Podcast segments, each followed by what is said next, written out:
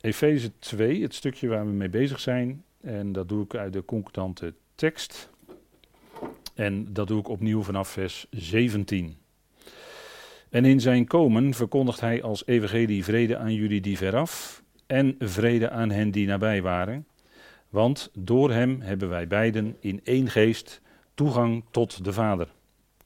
Dus dan zijn jullie niet langer gasten en tijdelijk verblijvenden, maar jullie zijn medeburgers van de heiligen en gezinsleden van God. Gebouwd op het fundament van de apostelen en profeten, waarvan de uiterste hoeksteen Christus Jezus is. In wie heel het gebouw, samengevoegd, groeit tot een heilige tempel in de Heer. In wie jullie samengebouwd worden tot een woonplaats van God in de geest. Tot zover deze geweldige woorden. En u ziet hier het derde facet wat in deze verse klinkt. En dat hebben we al met elkaar, dat rijtje hebben we met elkaar al overwogen. En het is het derde facet vanavond, Gods gebouw. Daar gaat het vanavond over, specifiek. En dat rondt ook dan dit gedeelte af. En we hebben de vorige keer ook deze, heeft u ook deze dia gezien met de foto. De uiterste hoeksteen is Christus Jezus zelf. En die geeft, uh, dat is de belangrijkste natuurlijk. Vorige keer hebben we wat uitvoeriger stilgestaan bij het fundament. En we hebben ook gezien dat een fundament, het zit al in het woord zelf, maar met zorg geplaatst wordt. En dat uh, een begrip als uh, neerwerpen uh, niet te maken heeft met een fundament leggen of bouwen, maar juist eerder het tegenovergestelde. En daarvoor verwijs ik u naar de vorige keer, wat misschien best wel even uh, wat stevige kost, erg stevige kost was misschien, maar goed, dat is, uh, u kunt het met alle rust doornemen. De uiterste hoeksteen is Christus Jezus zelf. En dit, deze foto laat een hoeksteen zien op, uh, direct op het fundament rustend. Maar het kan ook de kroonsteen zijn van een gebouw, hè, de bovenste steen. Het, het gaat om een sluitsteen. Het gaat niet zozeer direct, het woord wijst niet zo direct op dat het op deze plaats zit in een gebouw. Dat zou kunnen, maar het kan ook de topsteen zijn. Dus dat hebben we de vorige keer gezien, hè, de hoofd van de hoek staat er dan. Nou, we gaan toch nog even wel iets dieper in op dat, uh, op dat facet. We hebben de vorige keer uh, heb ik een aantal teksten aan u getoond, maar ik wil daar toch even iets langer bij stilstaan, omdat het hier uh, een, een woord is wat uh, aangehaald wordt door Paulus, wat bekend was in Tenach. Een woord wat ook vaker in de Griekse schrift wordt aangehaald. En uh, dat heeft te maken met, uh, nou ja, met die fundament, met, de, met die belangrijke steen. En onder andere wordt iets daarvan gezegd in Jesaja acht vers veertien. En dat ziet u hier uh, afgedrukt. En een beetje, ik heb dat ge- geprobeerd wat concordant weer te geven. Jesaja acht vers veertien. En u ziet dat het geciteerd wordt door Paulus in Romeinen negen vers drieëndertig. En ook door Petrus in eerste Petrus twee vers acht. Maar u moet dan wel kijken in welke tekstverbanden dat dan voorkomt, hè, en hoe dat dan in die betreffende tekstverbanden bedoeld wordt. En er staat en, en dan komt er een tussenvoeging die afkomstig is uit de Septuaginta, dat ziet u aan het zeventje en het nulletje. En wanneer jullie hem vertrouwen, zo zou de tekst kunnen luiden, of zo heeft de tekst mogelijk in de oudste Hebreeuwse teksten geluid. En wanneer jullie hem vertrouwen, hij zal tot heiligdom voor jullie zijn, en niet tot steen van aanstoot, noch tot rots van struikelen. En, of maar, voor de twee huizen van Israël, tot strik, tot valstrik voor de inwoners van Jeruzalem. En de, deze tekst wordt natuurlijk door de profeet uitgesproken richting uh, Israël, want u ziet ook dat het gericht wordt aan de twee huizen van Israël. En u ziet hier ook op dit plaatje, hè, het noordelijke tienstammenrijk en het zuidelijke rijk, tweestammenrijk. Tegen hen worden die woorden gezegd. Maar die steen, dat is natuurlijk een heenwijzing naar de Messias, naar de Christus. En, als, en natuurlijk is het zo, als jullie hem vertrouwen, zal hij tot een heiligdom voor jullie zijn. Natuurlijk is dat zo. En niet een steen van aanstoot, maar hij werd tot steen van aanstoot voor het ongelovige Israël. En hij werd tot een rots van struikelen voor de beide huizen van Israël. En natuurlijk beseffen we ook de struikeling van Israël, zoals het ook genoemd wordt door Paulus in Romeinen elf. Het struikelen van Israël, dat moest er ook zijn, want dat weten we door wat Paulus als goddelijk commentaar daarop mocht geven. De struikeling van Israël mocht daar zijn, opdat de redding naar de natieën zou gaan, opdat de redding deel zou zijn ook van de natieën. En hun krenking, hè, hun krenking is zelfs, leidde zelfs uiteindelijk tot de verzoening van de wereld, hè, zegt Paulus dan in Romeinen elf vers vijftien. Hè. Het, het leverde dan de verzoening der wereld, van de wereld op, dus God die werkt op een hele wonderlijke manier. Je zou zeggen, Israël struikelt, Israël ongeloof. Zij aanvaarden de Messias niet, zij aanvaarden de koning niet, het koninkrijk niet. Maar we zien heel wonderlijk hoe God dan werkt, dat nochtans, ondanks die struikeling, gaat die redding naar de natie toe en is daar de verzoening zelfs van de wereld. Hè, God was in Christus de wereld met zich verzoenend. Staat er niets minder dan dat, hè, in, uh, in uh, twee Korinthe vijf staat dat. En, maar het werd tot valstrik voor de inwoners van Jeruzalem. Dus die steen, dat is natuurlijk iets heel wezenlijks, iets heel belangrijks. Hè? En natuurlijk in de schrift, in Tenach, vanuit Tenach, vanaf het begin, als daar gesproken wordt over de steen, dan is dat vrijwel altijd een heenwijzing naar de Messias, naar de Christus. Hè? En God, Elohim, wordt ook aangeduid als de steenrots. Hè? Daar kun je op bouwen, daar kun je op vertrouwen. Dat geeft vastheid in je leven.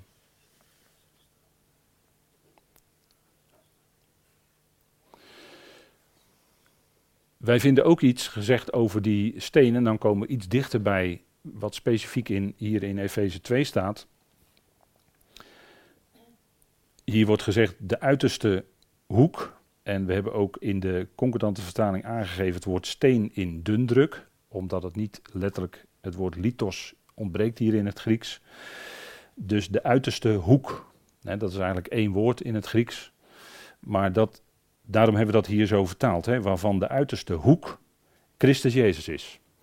En uh, in een gebouw sowieso geeft, geeft een, een hoekige structuur, geeft natuurlijk sowieso stevigheid aan een gebouw. Hè. Dat is ook wat in, uh, um, dat is ook, zo komt het ook enigszins in Tenach naar voren als God iets bouwt. Hè. Maar hier in Jesaja achtentwintig ook een bekende tekst die, zoals u ziet, ook op verschillende plaatsen wordt aangehaald in uh, de Griekse schrift. Daarom, zo zegt Adonai Yahweh, zie, ik leg een fundamentsteen in Sion. Een beproefde, of zoals de Septuagint zegt, een uitgekozen steen. Een kostbare hoeksteen. Een goed gefundeerd fundament. In wie, of in de, of wie... In hem is dan de invoeging van de Septuagint. Wie in hem gelooft, zal niet haasten. En de Septuagint-tekst zegt dan, wordt niet te schande gesteld. En zo wordt het ook in de Griekse schrift door de apostel Paulus, Petrus geciteerd. Zal niet te schande worden. Dus die nemen de Septuagint-lezing over in hun uh, tekst.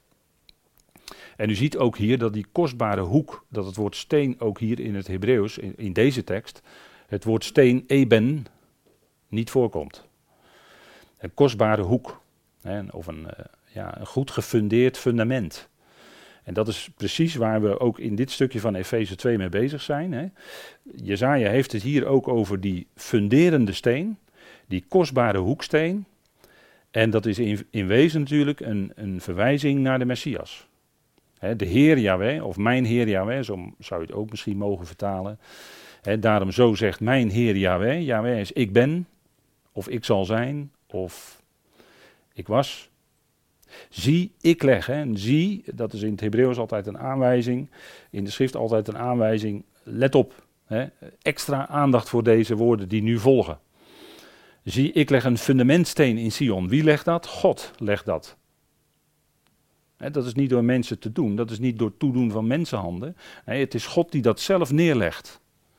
En het is een beproefde steen, of een getoetste steen. He, of een uitgekozen steen, dat is natuurlijk allemaal, dat, dat kan.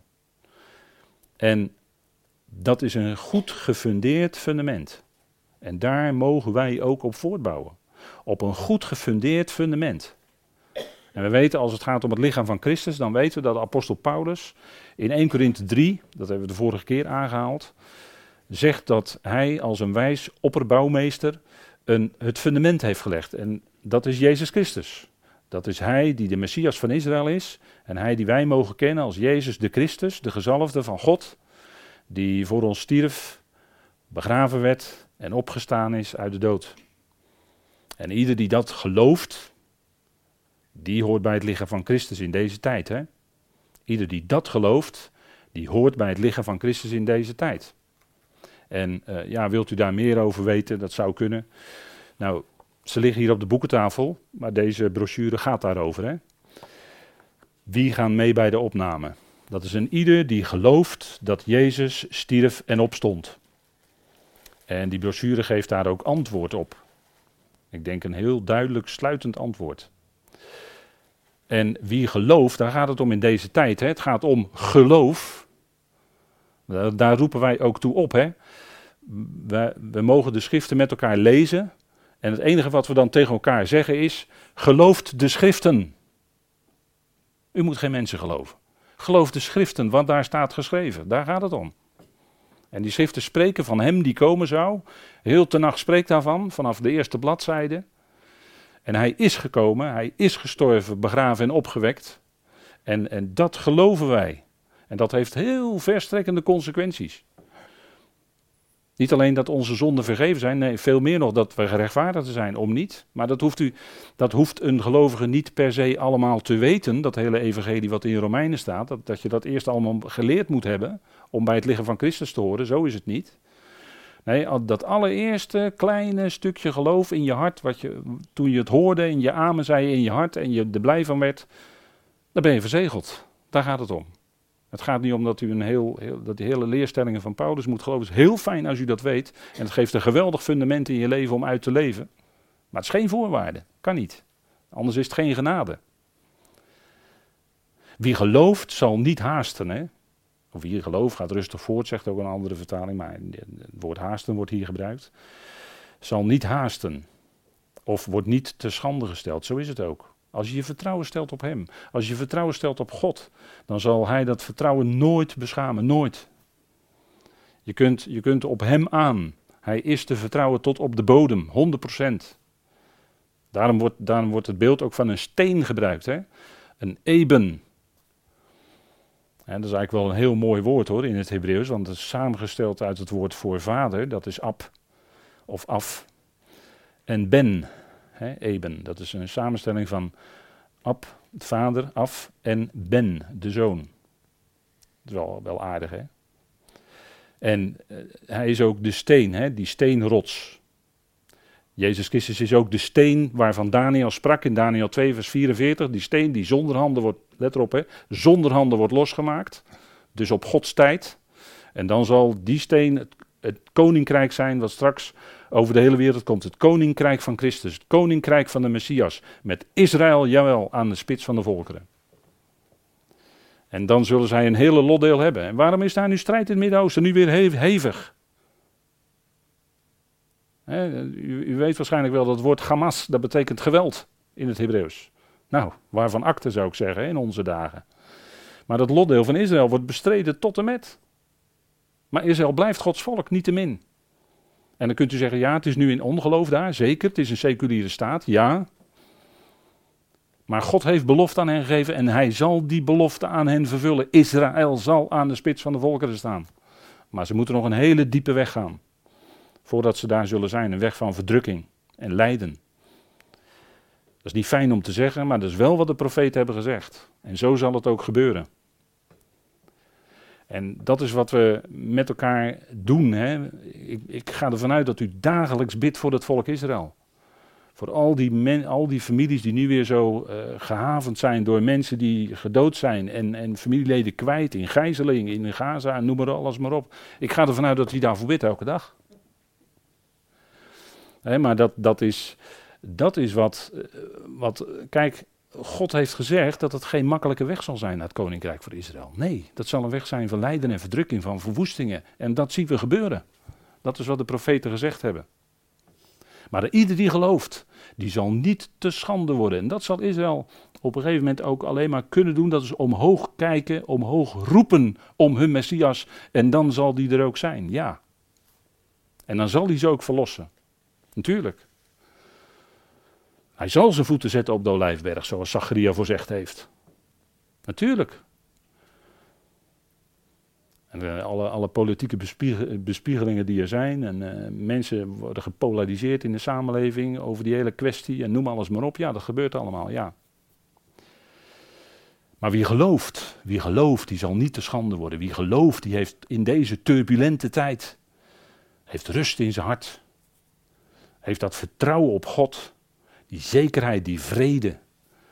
Dat, dat, wens ik, dat wensen we natuurlijk aan ieder toe. Kijk, als we naar God kijken, is het vrede. God heeft vrede gemaakt. Kolossenzen. Geweldige brief, geweldige evangelie. God heeft vrede gemaakt. Verzoening. Niet wij hoeven ons best te doen om verzoend te worden met God. Wel nee. God was in Christus de wereld met... Hij heeft dat al gedaan. En uh, dank hem daarvoor, voor die verzoening. En we, God heeft dat woord van verzoening in ons gelegd. Dus dat kunnen, mogen we doorgeven, mogen we spreken. Mogen we uitleven naar die ander toe, die vrede, die verzoening. We zoeken niet het conflict met de anderen. We zoeken vrede te houden met alle mensen. Dat is toch het evangelie? Dat is toch vrede, hè? Het evangelie van de vrede. Dus Efeze twee, hebben we met elkaar besproken in de afgelopen keren. Evangelie van de vrede. Vrede, het is vrede. Dat dragen wij, dat leven wij uit naar de ander toe. En dat is een geweldige tekst hoor, dit Jesaja achtentwintig, vandaar dat natuurlijk diverse keren wordt geciteerd in de Griekse schrift. Hè, wie gelooft, ja, wie gelooft wordt niet te schande gesteld en gaat gewoon ge- rustig in het tempo wat God bepaalt gaat zijn gang. Niet overhaast, maar als u dat woord, ja het is wel aardig om dat woord haasten eens na te zoeken hoor, in de, in de concordantie. Kunt u doen, hè, dat is, uh, kunt u zo terugvinden in, uh, in allerlei uh, verbanden met strongnummers enzovoort. Haasten, zoek het maar eens na, concordant. Heel aardig. We gaan verder. Als het gaat om funderen en als het gaat om hoeksteen, dan vinden wij dat ook, want als je dat na gaat lopen, vind je dat ook in Job achtendertig. En daar gaat het om de... Ik heb er Genesis één vers één bij gezet. Hier gaat het om de oorspronkelijke, de originele schepping. Waar was jij toen ik de aarde fundeerde? Wordt hetzelfde woord gebruikt, hè? Vertel als jij het weet, Job. Hè? Als jij, Job, het weet, met inzicht. Wie plaatste de afmetingen? Want weet jij het zeker? Want nee, wie plaatste die afmetingen? Want jij weet het zeker. Of wie strekte het meetlint erover uit? Waarop zijn haar pijlers neergezonken? Of wie heeft haar hoeksteen gelegd? Toen de morgensterren samen jubelden en al de zonen van Elohim juichten. Nou, die morgensterren en die zonen van Elohim, dat zijn geen mensen hoor. Dat zijn hier hemelse machten en krachten, want dit is de oorspronkelijke schepping. En toen waren die hemelse machten en krachten waren er al. Dus die waren kennelijk eerder geschapen dan dat de hemelen en de aarde die wij nog steeds, hoewel in nedergeworpen vorm kennen, nedergeworpen en herstelde vorm moet ik zeggen, kennen. Maar dit is de oorspronkelijke schepping, hier spreekt God over. En de pijlers zijn neergezonken. De pijlers staan vast dus. En hij heeft haar hoeksteen gelegd. Wie? Elohim, God. En dat is een geweld, dat was een, die oorspronkelijke schepping was een geweldige schepping. Dat was geen oersoep of zo. Wel nee. Dat was een geweldige, schitterende schepping. Maar daar gebeurde iets. Daar hebben we het al over gehad vorige keren. En daardoor, als gevolg daarvan, als gevolg van het gericht wat toen kwam, werd die schepping, werd die wereld, dat systeem werd nedergeworpen. Vandaar dat er regelmatig gesproken wordt in de Griekse schrift over de nederwerping van de wereld. Dat is, dat is wat er staat. En daarna kwam dat herstelwerk in zes dagen. Ja. Maar dit is de oorspronkelijke schepping en daar wordt gesproken ook over pijlers die neergezonken worden. Er wordt gesproken over funderen. Er wordt gesproken over hoeksteen gelegd. Dat is een gebouw, hè? Dat klinkt als een gebouw. Nou, zo, dat, dat is die aarde en die hemelen, dat is ook een, in zekere zin een gebouw. En, en we leven in de tijd dat we dichtbij zitten, dat deze herstelde hemelen en aarde, dat die, dat, dat gaat wankelen. Dat dat gaat wankelen. Daar spreken de psalmen over, de profeten, Openbaring spreekt daarover. Dat hebben we allemaal gezien met de studies Openbaring. Dat het gaat wankelen, ja. De gerichten en de, ook de natuurcatastrofes zullen zo hevig zijn, zoals die in de Openbaring beschreven zijn, dat, het, dat inderdaad de mensen dat zullen ervaren als wankelen. En daar zitten we heel dichtbij. Daar zitten we heel dichtbij. Maar dit is de oorspronkelijke schepping en dat, is natuurlijk een geweld, dat was natuurlijk een geweldig werk van God.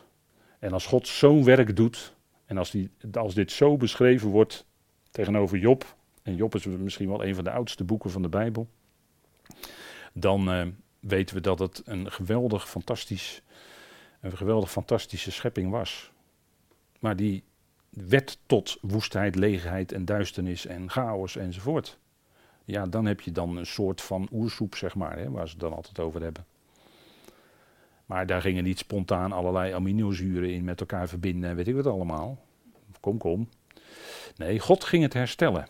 God ging het herstellen. Dat is wat hij deed. In die zes dagen. En toen werd het een geweldig herstelde hemel en aarde. En daar leven we nog in. Hè. De, dat zijn de tweede hemel en aarde. En er komt nog een derde. Want deze huidige die zijn tot vuur bewaard, zegt Petrus. En dan komt er een geweldige nieuwe schepping. En die is blijvend. Die is blijvend. Die vergaat niet meer, maar die is blijvend. Dat is natuurlijk iets geweldigs. Hè? Dus dat is wat we tegemoet zien. En wij zijn in Christus, dat is natuurlijk ook fantastisch, geestelijk gezien al een nieuwe schepping. Wij zijn in hem al een nieuwe schepping. En we kennen elkaar dus niet meer naar het vlees. Maar we kennen elkaar in Christus. En zo zien we elkaar ook aan. En dat is uh, wat je zou kunnen zeggen, dat is het geheim wat wij hebben als gelovigen. Hè? Wij zien elkaar aan in Christus. En daarom, uh, kijk, uh, God kijkt naar ons. En hoe ziet hij ons?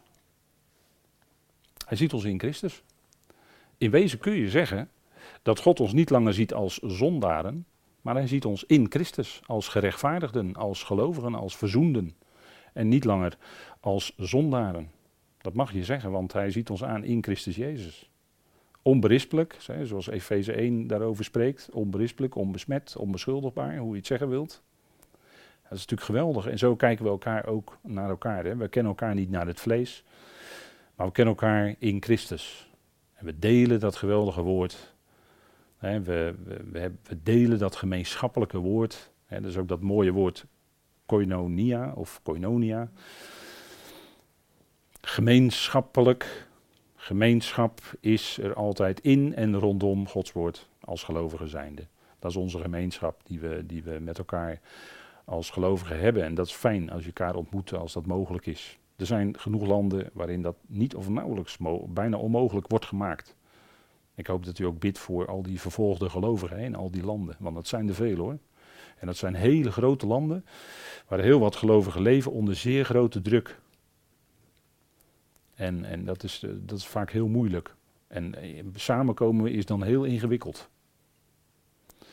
Dus het is wat, wat wij dan hier mogen beleven met elkaar is eigenlijk heel fijn. Is eigenlijk heel bijzonder. In feite, als je daartegen afzet, is het bijzonder dat we zo'n vrijheid hebben om dit zomaar te mogen doen. Zonder dat er iemand van de overheid meeluistert. Of uh, ach- achterin het halletje staat of ik alles wel goed zeg. Of ik niet ergens een foutje maak of zo. Dat zou zomaar kunnen. Hè? Dat uh, zijn landen waar dat, waar dat natuurlijk gebeurt. Hè? Moet u zich wel even goed bewust zijn. En ik hoop dat u ook bidt voor die vervolgde gelovigen.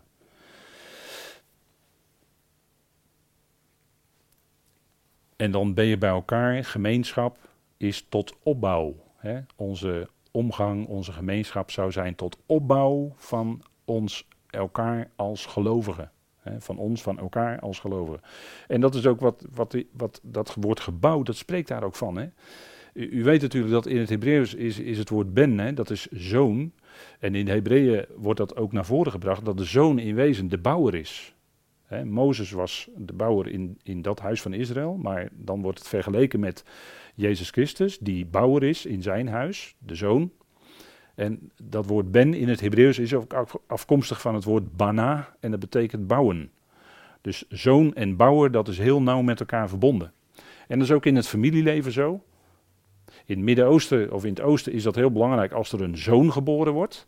Want die bouwt de familie voort. Dus ook in dat aspect is een zoon een bouwer. Hè? En de, de bouwlieden die hier bedoeld worden in Psalm honderdachttien vers tweeëntwintig. En u ziet hoe vaak deze wordt geciteerd in de Griekse schrift. Als de Heer ook vertelt over een gelijkenis. En dat gaat over zijn volk, hè, de bouwlieden. Dat zijn de leiders van het volk Israël. Maar zij verwierpen die steen. En hij sprak daarover, hè, in Mattheüs eenentwintig bijvoorbeeld. De steen die de bouwers verwierpen, Christus Jezus zelf, hè, de steen die de bouwers verwierpen, werd tot hoofd van de hoek. Hè, hij werd tot rosh, of hij werd tot hoofd van de hoek gemaakt. Hè. En, dat is de, en als, je de, als je die uitdrukking voor je hebt, dan zou je ook kunnen denken aan die bovenste steen, hè, die topsteen. Die in een bouwwerk zit soms in zo'n, in zo'n kraag, weet u wel. Dan zit die, die topsteen, dat is dan de belangrijkste. Het hoofd van de hoek. Zij hebben hem verworpen. Hij kwam, maar de zijnen hebben hem niet aangenomen. En hij werd verworpen, de koning werd verworpen. En het koninkrijk werd verworpen. Maar niet, dat was tijdelijk, maar niet, niet definitief. Hij zal terugkomen. En dan zal hij de, werkelijk de koning van de koningen en de heer van de heren zijn. Maar de bouwers verwierpen, de bouwlieden, hè, de steen die de bouwlieden verwierpen, is geworden tot hoofd van de hoek. Kijk, dat is Gods werk. God stelt diegene die verworpen was toch bovenaan. En die is nu verheerlijkt aan Gods rechterhand. Psalm honderdtien spreekt daarvan. Hè? En afgelopen maandag in de rouwdienst kwam dat even naar voren. Dat uh, Christus Jezus is gesteld aan de rechterhand van God. En dat is de plaats van macht. Want de rechterhand is natuurlijk beeldspraak. Maar dat is de plaats van macht, van kracht. En hij zei ook in zijn opstanding. Mij is gegeven alle macht in hemel en op aarde. En, en dat is wat God doet. Hè? Hij zal al die vijanden, ook al die vijanden van Israël, zullen worden tot een voetbank voor zijn voeten. En dat is natuurlijk ook beeldspraak, maar dat wil zeggen, ze zullen aan hem ondergeschikt zijn. Ze zullen, zich, uh, ze zullen aan hem onderschikken. Dat is natuurlijk wat, dat is wat God doet, door zijn zoon heen. En u ziet dat om, om hè, de, de ware bouwers, zou je kunnen zeggen, dat is in, in, in de hoogste instantie natuurlijk God zelf, maar ook zijn zoon. Maar let op, wij zijn ook zonen, wij worden ook zonen genoemd. En in die zin zijn wij ook bouwers. En wij mogen ook meehelpen bouwen aan dat plan van God. Om dat plan van God helemaal te kunnen verwezenlijken, om het zo maar te zeggen. Om mee te helpen aan de onderschikking van de hemelse machten en krachten. Dat is toch iets heel bijzonders als je zo'n toekomst voor ogen hebt, hè? De komende eonen. Ja, dat zal natuurlijk heel bijzonder zijn. Dan zullen we daadwerkelijk ons zoonschap uitoefenen. In volle glorie, om het zo maar te zeggen. Met een verheerlijk lichaam. Ja, dat is heel bijzonder. Al die vijanden, en wij zijn als eersten hè, van, die, van die vijanden, wij waren ook vijanden, maar wij buigen nu onze knieën. Wij zijn de eersten die uh, dat mogen doen voor hem. Hè. En Paulus gaat dan verder in vers eenentwintig met, in wie heel het gebouw samengevoegd groeit tot een heilige tempel in de Heer. En uh, een mooi beeld, misschien is een mooi beeld een piramide. Dat hebben we al vaker met elkaar gem- mogen memoreren. En die topsteen van de piramide is dan uh, de top van, de, van, het, van het bouwwerk, zoals het ook in Efeze één genoemd wordt. Hè.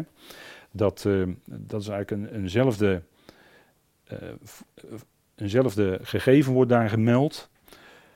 Tot beheer, Efeze één vers tien, tot beheer van het complement van de era's, om het al te culmineren in de Christus. Zowel wat in de hemelen als wat op de aarde is. En dat woord culmineren is, dat heeft te maken met hoofd. Er zit het woord hoofd in. Dat wil zeggen opwaarts onder dat ene hoofd brengen. En Christus is het hoofd natuurlijk. En alles zal onder dat ene hoofd komen, zegt Efeze één vers tien. Geweldige tekst, dat hebben we met elkaar besproken. Maar goed om dat te herhalen hè, in dit verband. Dat was ook zo'n hoogtepunt in de Efezebrief. En als we even, even langslopen de woonplaatsen van God, wil ik even met u langslopen. De woonplaatsen van God, dat was natuurlijk allereerst die tabernakel, wat op zich al een hele boeiende studie waard is. En daar zijn we destijds in Soest ook in een aantal avonden mee bezig geweest. Is nog niet, uh, nog niet compleet, maar goed. Dat is de woonplaats, hè, de Mishkan, de tabernakel. En het wordt ook genoemd een Mikdash. Daar zit het woord kadosh in, dat betekent heilig. Het is een heilige plaats. Want God heeft daar behaagd zijn woonplaats. Althans, uh, dat is natuurlijk ook een beeld. Want God is natuurlijk veel en veel en veel groter dan alleen die tabernakel. Maar de Shekinah of die wolkkolom, die was dan in dat heilige van de heiligen. Hè? Het wordt ook gezegd, dat is, een, dat is in het Hebreeuws het woord ohel, dat betekent tent. En in het Griekse schrift zien we dan het woord tabernakelen, hè? Tent of tenten, hè? Scannen, tent, dat wordt ook in werkwoordsvorm gebruikt. Maar de Heer, uh, Johannes die zegt ook van de Heer Jezus, dat die heerlijkheid heeft onder hen, te midden van hen, getabernakeld, als ik het dan vertaal. Hè? Want dan staat daar dat werkwoord, of getent, die heerlijkheid. Hè, er was iets van die heerlijkheid af en toe te zien in de werken die de Zoon deed toen hij op aarde was te midden van zijn volk. In de woorden die hij sprak, want ze hoorden het. Nog nooit had een profeet zo gesproken zoals hij sprak. Hij was de aller, ver, ver, veruit de allergrootste profeet. Waarvan Johannes ook terecht zei, Johannes zei, nee, hij, hij, moet, hij moet groot zijn en ik moet minder worden. Terecht. En dat is ook misschien toch wel iets voor ons geloofsleven. Dat we misschien beginnen in ons geloofsleven met te zeggen, ik en de Heer. En misschien wordt het later, de Heer en ik. En misschien wordt het nog later, dat is groei, hè, want we spreken hier in vers eenentwintig over de groei van een gebouw, hè, groeit tot een heilige tempel in de Heer. En geloofsgroei of geloofsverdieping leidt er dan toe, of kan er dan toe leiden dat je zegt, nee, de Heer, de Heer alleen. Ik ben niet meer belangrijk, ik besef dat ik mede gekruisigd ben met Christus. Het oude is dood en begraven. Het gaat niet om ik, hè. Nee, het gaat om de Heer, het gaat om Hem. Hij woonde te midden van zijn volk, hè, als de, laten we zeggen, als de ware, als de vervulling van alle typen die in die tabernakel vervat zijn. Nou, dat is een geweldige studie op zich hoor, want het spreekt, de tabernakel spreekt in alle delen van hem die komen zou en waarvan de hele schrift vol is, Christus, de Messias, Jezus, die zo'n diep lijden moest doormaken tot en met de dood van het kruis. Hè, dat mogen we nooit vergeten. Tot en met de dood van het kruis. Paulus zegt ook tegen Timotheus, herinner je Jezus Christus. Dat lijkt merkwaardig, maar ik denk dat dat toch treffend is. We zouden hem steeds gedenken wat zijn werk is. Want dat is het fundament, dat is het ene fundament waar alles op berust. Het tweede wat daarna kwam was de tempel van Salomo. David niet. Maar Salomo mocht hem bouwen. En dat is een geweldige tempel, is dat geweest. Hè, dat wordt ook genoemd een haikal in het Hebreeuws, of een, ook een mikdash, ook een heiligdom. Om de, om de, omdat God daar uh, zijn woonplaats uh, had. En, en ook daar was het brandofferaltaar, ook daar was een wasvat. Ook daar was die tafel met de toonbroden. Ook daar was de gouden kandelaar. Ook daar was de ark van het verbond in het heilige van de heiligen. Het spreekt allemaal, als ik dat zo opnoem, spreekt het allemaal van hem die komen zou. Hè? Het is geweldig. Hè, de kandelaar is licht. Hij is het licht van de wereld. De olijfolie, die moest steeds, uh, moest steeds bijgevuld worden hè? Door, door de priesters. En de priesters konden ook alleen maar staan hè? In die... Uh, er was geen stoel. Ik weet niet of u dat zich wel eens gerealiseerd heeft. Er was helemaal geen stoel hè, in de, in de tabernakel of in de tempel. De priesters moesten altijd staan, lopen. Moesten altijd in beweging blijven. Er was geen rust, want het was nog niet vervuld. Het was nog onvolkomen in feite. Dat spreekt daarvan. Hè. Dat is toch wel bijzonder als je dat realiseert. Want nu zijn wij volledig in de rust van het geloof. Hè, we hadden het net over die fijne tekst. Hij die gelooft, degene die gelooft, zal niet te schande worden. Die zal niet beschaamd worden. Bij God, als je God gelooft, kom je niet beschaamd uit. Kan niet, onmogelijk. En dat geloof, Daar ook hebben wij, daarin hebben wij ook rust. Want je hoeft het niet meer als die priesters elke dag per se te doen. Nee, je weet dat het gedaan is. En vanuit die rust kun je leven. En vanuit die rust kun je ook heel erg actief bezig zijn elke dag. Maar je hebt wel van binnen die enorme rust.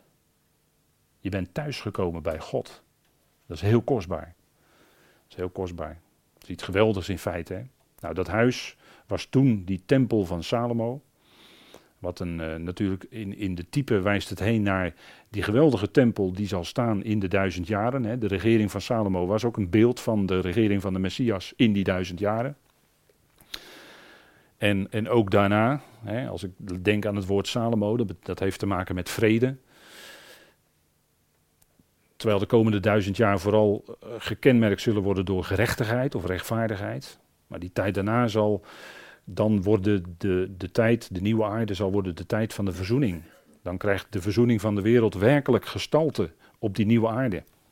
Hè, dat zijn allemaal natuurlijk beelden die steeds verder vooruitgrijpen, die heen wijzen naar een grotere heerlijkheid. En die heerlijkheid, want de koningin van Sheba die kwam en die wilde die heerlijkheid zien. En die zei ook, de helft is maar nog niet aangezegd. Toen ze al die heerlijkheid zag van al dat goud en al dat geweldige wat Salomo had opgebouwd. En dat is natuurlijk wat de volkeren zullen doen als ze, als ze optrekken naar in de duizend jaar. Dan zal dat ook verplicht zijn trouwens, maar dan zullen ze optrekken naar de, in, in de duizend jaar naar Israël. En dan zullen ze hetzelfde zeggen als, als die koningin van Sheba, hè, die bij Salomo kwam, als, als die volkeren, die koningen van de volkeren bij de Messias komen, die daar dan zetelt. Hè, of zich laat vertegenwoordigen door David, kan ik ook zeggen. Ja, koning David, die zal opstaan en die zal dan op de troon zitten. Dat staat zes, zeven keer in de profetie. Maar dan zullen zij verbaasd staan over die heerlijkheid die dan al in Israël is. Laat staan dan de nieuwe aarde. Hè? Ja, dat is natuurlijk geweldig. Zulke, zulke beelden, als je daardoor zicht krijgt op die heerlijke toekomst. En de tempel gebouwd door Zerubbabel, hè, die in Ezra genoemd wordt.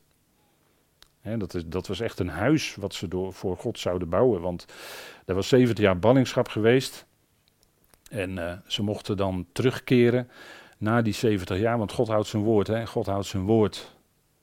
Jullie zullen het Sabbatsjaar houden, jullie hebben het niet in acht genomen, zeventig keer en dan daardoor zal het land zeventig jaar braak liggen. God had het gezegd en hij hield zijn woord. Ze hielden zich niet aan zijn woord. Hij had gezegd van, als jullie je niet houden aan mijn woord, in mijn huis, in mijn land, eruit. En dat gingen ze. In ballingschap, zeventig jaar lang. En toen mochten ze terugkeren onder Koresh, hè, die door Jezaja honderden jaren tevoren bij name was aangekondigd.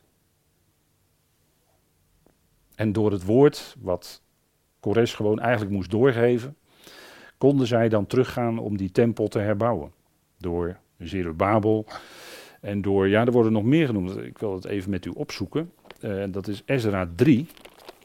Daar wordt gesproken ook over bouwen. Want vanavond is dat thema toch wel, denk ik, van deze avond bouwen. Tot opbouw zijn ook. Hè? Bouwen tot, tot opbouw zijn. Ezra drie. En daar spreekt, uh, spreekt uh, de tekst over de opbouw. En dan lees ik met u even vanaf vers zes. Ezra drie vanaf vers zes. En vanaf de eerste dag van de zevende maand, dat is uh, Tisri uit mijn hoofd gezegd, begonnen zij Jahweh brandoffers te brengen, maar de fundering voor de tempel van Jahweh was nog niet gelegd. Daarom gaven zij geld voor de steenhouwers en voor de ambachtslieden, en eten en drinken en olie voor de Sidoniërs en de Tyriërs, om cederhout te laten komen van de Libanon, over zee naar Javo, Haifa, overeenkomstig de vergunning van hun, de vergunning hun verleend door Koresh, de koning van Perzië. U ziet het, hè? Er wordt hierover gesproken, die vergunning die via deze koning kwam, waarover in Jesaja vier en vijfenveertig geprofeteerd was. En in het tweede jaar na hun komst naar het huis van God in Jeruzalem, in de tweede maand begonnen Zerubbabel, de zoon van Sealtiel, en Jezua, de zoon van Jozadak, en de overige van hun broeders, de priesters en de levieten en alle die uit gevangenschap naar Jeruzalem gekomen waren met de bouw. Zij stelden de levieten aan van twintig jaar en daarboven om toezicht te houden op het werk aan het huis van Yahweh. Toen trad Jezua met zijn zonen en zijn broeders en Kadmiel met zijn zonen de nakomelingen van Juda als één man om toezicht te houden op hen die dit werk deden in het huis van God. En ook de zonen van Henadat, hun zonen en hun broeders de levieten. En de bouwers legden de fundering van de tempel van Yahweh en men stelde de priesters op, gekleed met de trompetten en de levieten, de nakomelingen van Asaf, met de cymbalen om Yahweh te prijzen, naar de richtlijnen van David, de koning van Israël, tot zover. En u ziet hier de bouwers aan die, uh, aan die tempel, aan de derde tempel moet ik dan zeggen. En daar zat toch wel iets bijzonders, vond ik in, in vers acht met name. Kijk, er wordt gesproken over de bouw van het huis van God. En wie deden dat? Dat deed Zerubbabel. En zijn naam betekent, althans het kan twee kanten op, maar zijn naam betekent gewekt of verstrooid in Babel. En hoe tekenend is allebei niet voor dat volk Israël geweest. Zij waren verstrooid in Babel, in ballingschap, maar zij werden daar ook gewekt om later uiteindelijk weer terug te keren. Dus in die naam Zerubbabel zou je kunnen zeggen, is allebei waar. En hij was de zoon van Sealtiel. En Sealtiel, dat betekent gevraagd van God. Daar zit het woord, daar zit de naam Shaul in, hè? Saul, Saul, koning Saul. Saul, Shaul betekent gevraagd. Gevraagd van God. En Jeshua, dat klinkt heel bekend, hè? Als ik het zo zeg. Jeshua, ja of Yahweh is redding, betekent die naam. Dat is natuurlijk heel mooi. En hij was de zoon van Jozadak. Dat we zeggen, ja is rechtvaardig. Jo of ja, tzadik. Hè? Klinkt daar in het Hebreeuws. En is dit niet de lijn zoals het met het volk Israël ging? En wat je dan terug mag zien in die namen. Ze waren, je zou kunnen zeggen, Zerubbabel, verstrooid in Babel. Ze werden daar gewekt. En ze gingen terug om te bouwen. Dat zit in het woord zoon. En Sealtiel betekent gevraagd van God.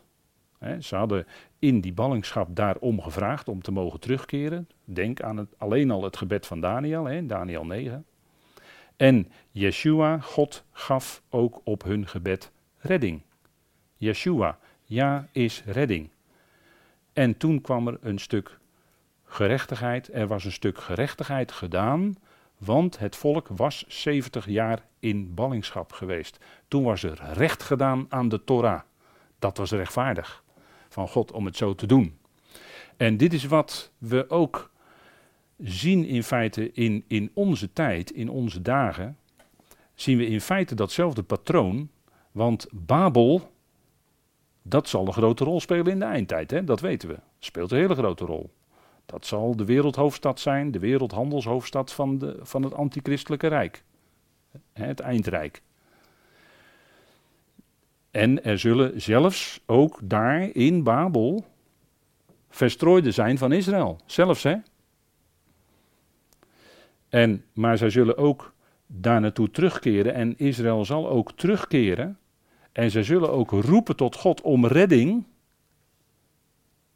Misschien wel ook vanuit de over van dan, als het erop aankomt, de Israëlische overheid roept tot God met het gebed van Daniel negen. Dat zou zomaar kunnen. En dan zal die Messias, dan zal die redder, Yeshua, er ook zijn, die zal komen. En dan zal aanbreken zijn koninkrijk van gerechtigheid. Dus daarin zien we dat in feite datzelfde patroon zich voltrekt. En dat, dat zie je hier ineens zo in zo'n rij met namen. Want namen hebben altijd een betekenis, hè, in de schrift, daar moet je altijd op letten. En dan komt er zomaar zo'n rij namen naar voren. En dan zie je ineens van, hé, hey, dat is een plaatje van. En dat is bouwen. Hè. De, je ziet hier een plaatje, daar wordt er gebouwd met stenen. En ja, onder dat bouwen gebeurt, gebeurt er natuurlijk van alles. Hè. Als je het boek Nehemia bestudeert, dan zie je dat er allerlei uh, dingen gebeuren waardoor geprobeerd wordt om de bouw van de muren van Jeruzalem en van de tempel te dwarsbomen. En daarin, dat is ook leerzaam, want daarin kun je ook principes leren voor de opbouw van het lichaam van Christus. Als je bezig bent met de opbouw van het lichaam van Christus, en dat willen wij toch zijn, tot opbouw van het lichaam van Christus, willen wij zijn, dan zullen er voortdurend allerlei dingen gebeuren die die bouw, die opbouw willen dwarsbomen, die dat willen afbreken. En daar zouden we dan alert op zijn. Nou, dat is uh, ook weer een studie apart natuurlijk, maar we zien dat al die dingen ons niet zomaar, maar tot voorbeeld zijn geschreven. Hè, dat is uh, denk ik wat we mogen zien. En dan het uh, vierde gebouw, dat is de tempel van Herodes. Want ook die derde tempel werd afgebroken, maar die werd later, en dat is een heel lang proces geweest, zesenveertig jaar zei men tegen de Heer Jezus, is daaraan herbouwd. Men heeft steen voor steen die tempel van Zerubbabel, of zoals die was, uh, herbouwd met ja, wat, wat aanpassingen door toedoen van Herodes. En dat is wat de Heer ook van zichzelf zei. Hè? Hij zei, breek deze tempel af en ik zal hem binnen drie dagen doen herrijzen. En ze dachten, ja, dat kan helemaal niet. Over die tempel is uh, zesenveertig jaar gebouwd. Maar ze keken verkeerd, want hij bedoelde dat in beeldspraak over zijn eigen lichaam. Over zichzelf. En dat was natuurlijk uh, wat zij niet begrepen. En in de, in de, in de Griekse schrift wordt dat woord aangegeven met... Uh, de, het woord tempel is in het Grieks dat woord wat u ziet staan, hè, naos, en gewijde plaats, hieron. En dat wordt helaas, helaas, helaas in de vertalingen met elkaar verward, waardoor je op dat punt de draad kwijtraakt.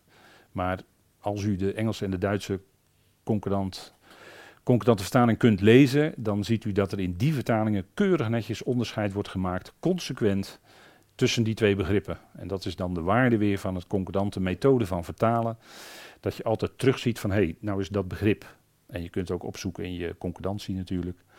Maar je ziet dan terug van, hé, hey, dat is dat begrip. Hier gaat het om de tempel zelf, om het gebouw. En daar gaat het om de plaatsen eromheen, hè? De tempelterrein. Daar worden twee verschillende woorden voor gebruikt. En dat is natuurlijk heel mooi als je dat met zo'n concordante methode kan onderscheiden. Hè? En uh, ja, dat is uh, denk ik toch wel bijzonder. Nou, dat is een vierde gebouw. En dat gebouw werd door Titus, door het toenoem van Titus in het jaar zeventig, werd dat verwoest. Hè? Jeruzalem en de tempel werden verwoest door onder, onder generaal Titus in het jaar zeventig.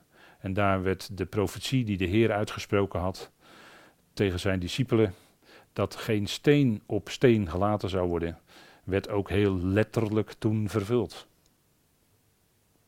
Het werd helemaal verwoest. De Heer had het gezegd. En het gebeurde ook. Dan zegt u, ja, natuurlijk gebeurt het. Ja, ja, natuurlijk. Natuurlijk. Maar er zal nog, als u het mij vraagt, nog een tempel komen. Maar dat is een hele kortdurende tijdelijke tempel. Die opgericht zal worden ergens op, ja, wat, wat kunnen we zeggen? Dat gebied daar, wat zo omstreden is. Waar nu de Dome of the Rock staat. Dat hele gebied, hè, de Al-Aqsa Moskee enzovoort. Daar ergens, daar wordt ook hevig over getwist. Wat nou precies de locatie is. Maar ik ben ervan overtuigd dat men allang een locatie heeft en dat die straks ineens in hele korte tijd er zal staan. En dan zal ook de offeranden, de offerdienst zal dan hersteld worden, totdat degene die komt ineens zal blijken te zijn niet de ware Christus, maar de valse, en ineens die offeranden in het midden van de jaarweek stopzet. En dan is het grote verdrukking, twaalfhonderdzestig dagen lang voor Israël. Ja, dat is, uh, dan zal dus die, die tempel er wel staan, maar ze kun, zullen niet meer kunnen aanbidden. Ja, ze zullen moeten aanbidden. Degene die zich dan in die tempel zal zetten en zal, zal zich laten aanbidden als was die een god. Ja, dat wel. Dat is de hele vergoddelijking dan van de mens. Hè?